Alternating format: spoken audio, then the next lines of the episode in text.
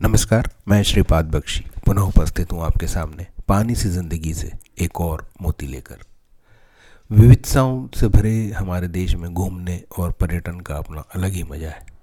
यदि आप खासकर सड़क मार्ग से यात्रा कर रहे हो तो इस बात का एहसास अपने आप हो जाएगा कि दूसरे प्रदेश में तो छोड़िए, एक ही प्रदेश में थोड़े थोड़े समय बाद मिलने वाली चाय, नाश्ता, खाना, पानी और बोलचाल अलग हो जाता है।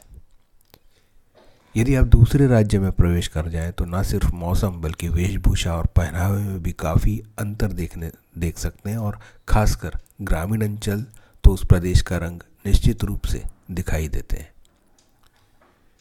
यदि मूल खान पान की बात करें तो यह प्रदेश की अपनी कुछ विशेषताएँ अवश्य हैं, और जब आप उसका स्वाद लेते हैं तो इस बात का एहसास भी हो जाता है कि ना सिर्फ़ ये स्वाद में अलग है, परंतु यदि वे आमतौर पर सभी द्वारा उपभोग किए जा रहे हैं तो वे पदार्थ वहाँ की जलवायु, वहाँ की पैदावार को ध्यान में रखकर बनाए गए हैं, जो कि सामान्यतः आपके स्वास्थ्य पर प्रतिकूल प्रभाव नहीं डालते। यही खान पान वहाँ की संस्कृति का हिस्सा बन जाता है और यदि यह देखने में भी आता है कि प्रत्येक क्षेत्र में स्थापित मंदिरों के प्रसाद में, वहाँ के सार्वजनिक आयोजनों आयोजनों में, शादी ब्याह आदि में इस प्रकार के खाने पीने के पदार्थों का समावेश रहता है। सफ़र के दौरान होने वाला यह अनुभव अविस्मरणीय रहता है और ताउम्र हमें गुदगुदाता भी रहता है, क्योंकि कालांतर में सिर्फ़ याद करने पर ही वह संपूर्ण पल हमें फिर उस स्वाद से मिले आनंद से पुनः मिला देते हैं। यदि एक और बात गौर करें तो संपूर्ण देश में किसी भी राज्य के किसी भी मुख्य खान पान का मूल एक तो प्रकृति से जुड़ा है और दूसरा सामान्यतः यह उसी समय बनाया जाता है और एक निश्चित समयावधि में खाया भी जाता है। परंतु अब यह स्थिति बहुत तेज़ी से बदल रही है, क्योंकि अब जंक फ़ूड हमारे जीवन में बहुत तेज़ी से और बहुत गहरा उतर रहा है।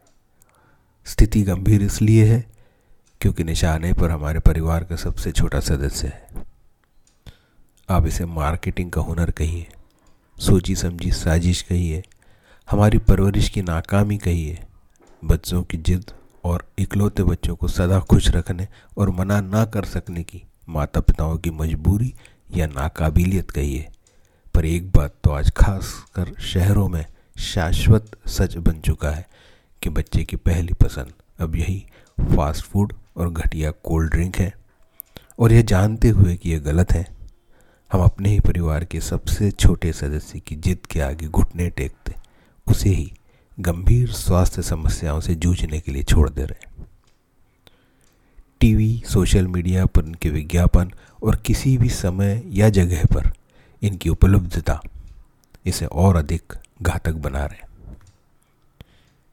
युवा माता पिताओं को यह ध्यान में रखना बहुत ज़रूरी है कि फास्ट फ़ूड व्यवसाय है, पर आपका बच्चा, आपका अंश है। उसे उपभोग का अंग मत बनने दीजिए।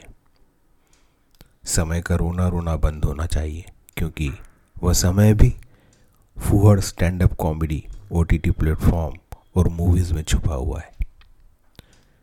वहाँ से उसे निकाल कर वही समय कुछ अच्छा बनाने, करने और बच्चे को बिना यूट्यूब पर वीडियो दिखाते हुए खाना खिलाने में लगाना एक बहुत महत्वपूर्ण और सराहनीय कार्य हो सकता है।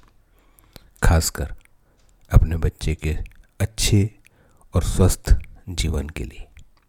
जय हो नमस्कार।